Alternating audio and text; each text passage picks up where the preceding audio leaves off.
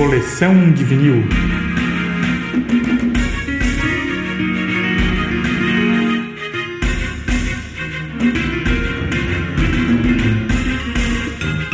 Olá galera, bem-vindo ao nosso podcast Coleção de Vinil. Nele, em cada episódio, vamos tratar da história que permeou a gravação de cada disco abordado. Vem comigo nessa história.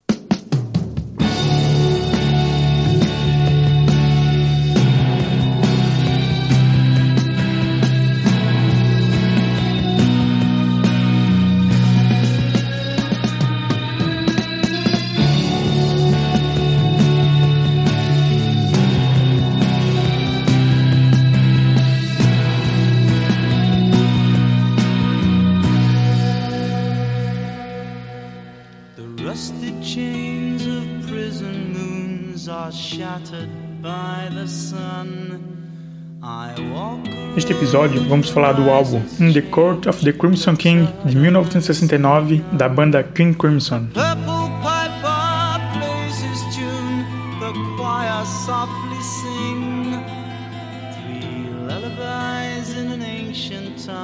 for the court of the crimson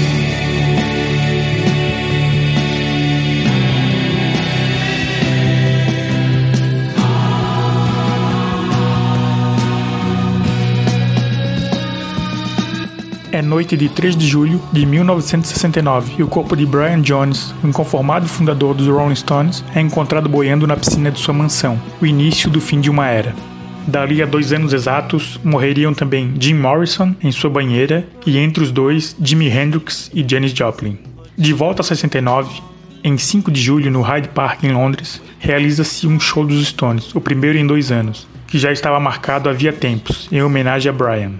650 mil fãs presentes, e no entanto, quem rouba a cena é uma banda nova, nem por isso menos pretensiosa.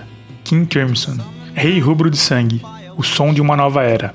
Um som reflexivo, autoconsciente, na definição do guitarrista Robert Fripp, um sujeito que tinha sido cumprimentado pelo próprio Hendrix após uma apresentação.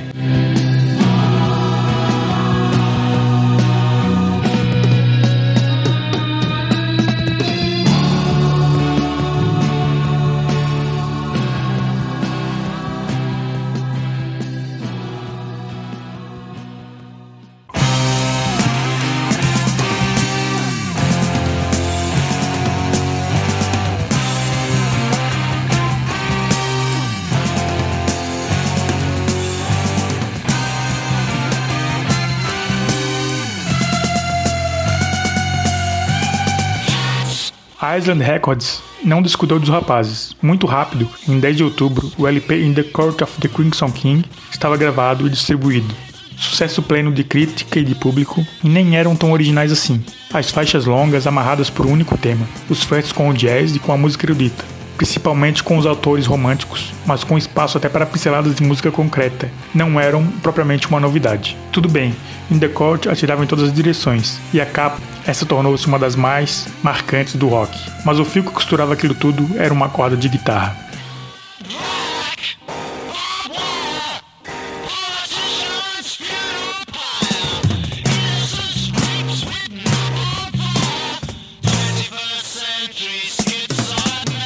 O time era simpático, eficiente e frequentemente inspirado. O jovem baterista de conservatório Michael Gilles, o tecladista soprista Ian MacDonald, o mais experiente deles. O garotão Greg Lake, colega de Fripp no baixo e na voz, e as más letras de Peter Sinfield, de um surrealismo ingênuo e xoxo. Seria a vez do rock classe média sucedendo a pauleira proletária? Não. Havia Fripp e a sua guitarra. O disco abre as pauladas com 21 Century Child Man, um tema guitarrístico heavy mesmo.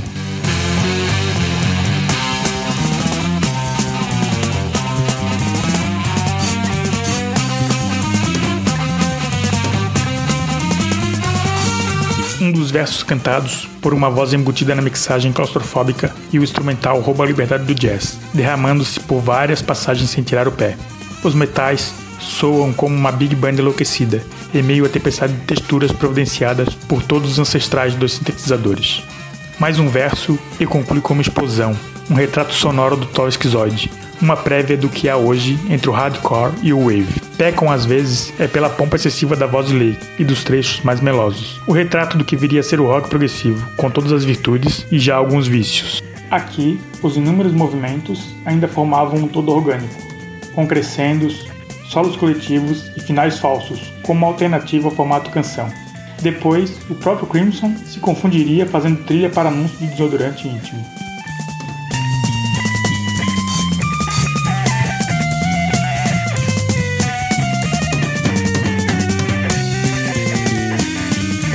Esta foi a resenha do álbum In the Court of the Crimson King, de 1969, da banda King Crimson, texto de Alex Antunes.